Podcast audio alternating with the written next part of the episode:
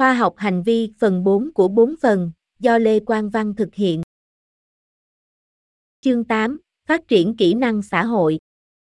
Kỹ năng xã hội là những khả năng chúng ta sử dụng để tương tác và giao tiếp với người khác.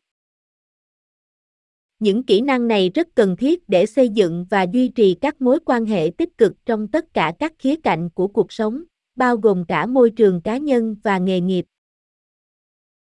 Trong chương này, chúng ta sẽ khám phá tầm quan trọng của các kỹ năng xã hội và chiến lược để phát triển chúng. Tại sao kỹ năng xã hội lại quan trọng? Tăng cường các mối quan hệ, kỹ năng xã hội thúc đẩy tương tác tích cực với người khác, dẫn đến các mối quan hệ mạnh mẽ và trọn vẹn hơn. Cải thiện giao tiếp, các kỹ năng xã hội được liên kết chặt chẽ với giao tiếp hiệu quả, vì chúng giúp chúng ta thể hiện bản thân rõ ràng và hiểu người khác. Xây dựng sự tự tin, phát triển các kỹ năng xã hội có thể làm tăng sự tự tin và giúp các cá nhân cảm thấy thoải mái hơn trong các tình huống xã hội. Tăng thành công, kỹ năng xã hội được đánh giá cao trong môi trường chuyên nghiệp và những cá nhân có kỹ năng xã hội mạnh mẽ có nhiều khả năng thành công trong sự nghiệp của họ. Chiến lược phát triển kỹ năng xã hội.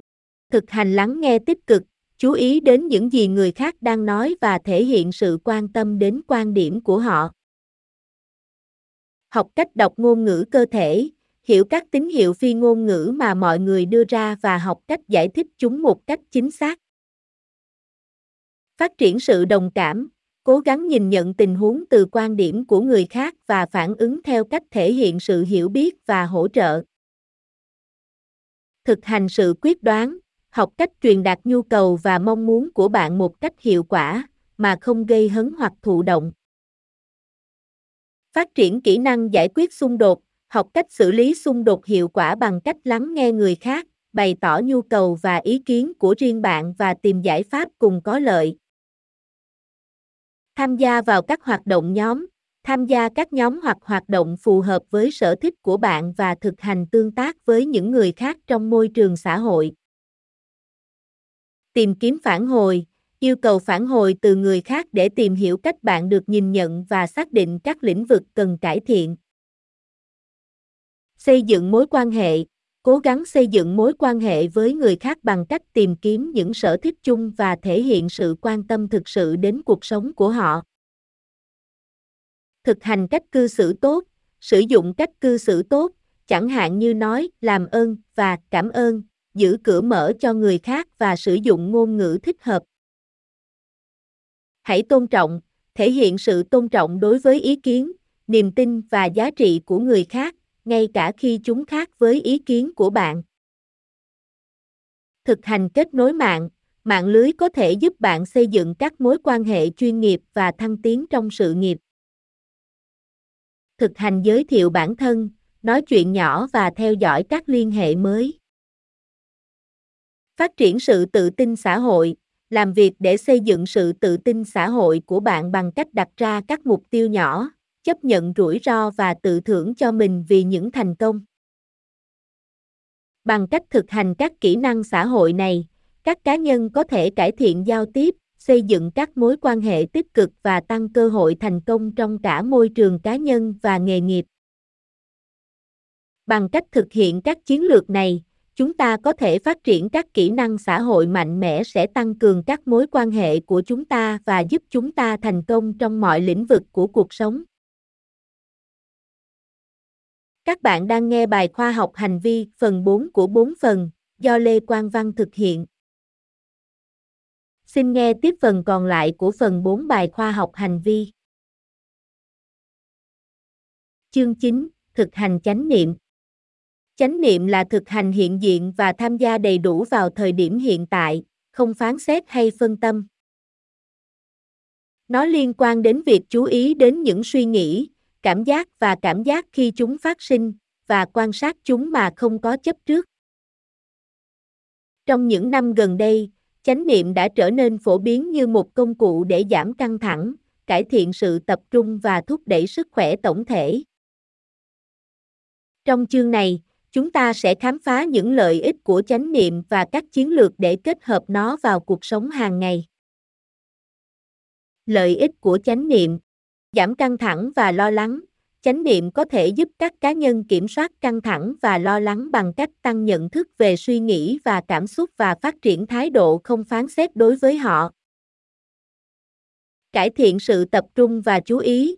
Thực hành chánh niệm có thể cải thiện sự tập trung và chú ý bằng cách rèn luyện tâm trí để ở lại hiện tại và tránh phiền nhiễu. Tăng nhận thức về bản thân. Chánh niệm có thể giúp các cá nhân nhận thức rõ hơn về suy nghĩ, cảm xúc và hành vi của họ, cho phép họ đưa ra lựa chọn có ý thức hơn và thực hiện các hành động có chủ ý. Tăng cường điều tiết cảm xúc.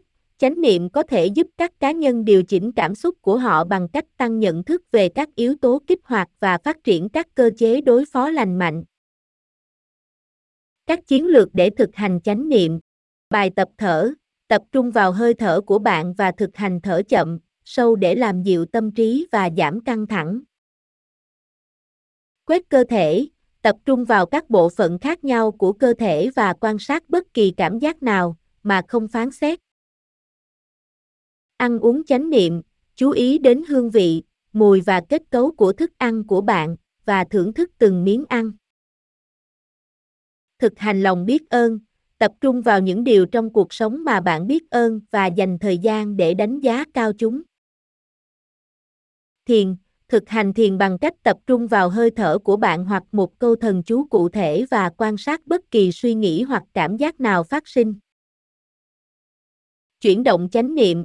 Tham gia vào các hoạt động như yoga hoặc thái cực quyền thúc đẩy chánh niệm thông qua chuyển động và hơi thở. Lắng nghe chánh niệm. Thực hành lắng nghe tích cực bằng cách tập trung vào người nói và tham gia đầy đủ vào những gì họ đang nói, mà không bị phân tâm hoặc phán xét. Từ bi chánh niệm. Đối xử với bản thân bằng lòng tốt và sự hiểu biết, và phát triển thái độ từ bi đối với suy nghĩ và cảm xúc của chính bạn. Giao tiếp chánh niệm. Thực hành giao tiếp chánh niệm bằng cách có mặt đầy đủ, sử dụng các kỹ năng lắng nghe tích cực và thể hiện bản thân một cách rõ ràng và tôn trọng. Sử dụng công nghệ chánh niệm. Hãy có chú ý về việc sử dụng công nghệ của bạn và nghỉ ngơi để ngắt kết nối và tập trung vào thời điểm hiện tại. Nghỉ giải lao chánh niệm. Nghỉ giải lao trong suốt cả ngày để thực hành chánh niệm, chẳng hạn như thiền ngắn hoặc tập thở. Suy ngẫm chánh niệm. Dành thời gian để suy ngẫm về suy nghĩ, cảm xúc và kinh nghiệm của bạn, và sử dụng chánh niệm để quan sát chúng mà không phán xét hay gắn bó. Kết hợp chánh niệm vào cuộc sống hàng ngày có thể là một thách thức lúc đầu, nhưng với thực hành và kiên trì, nó có thể trở thành một thói quen có giá trị để thúc đẩy sức khỏe tinh thần và cảm xúc.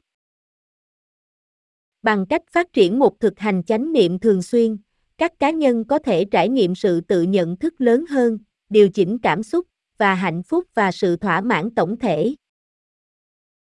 Bằng cách kết hợp chánh niệm vào cuộc sống hàng ngày, các cá nhân có thể trải nghiệm nhiều lợi ích cho sức khỏe tinh thần và cảm xúc của họ.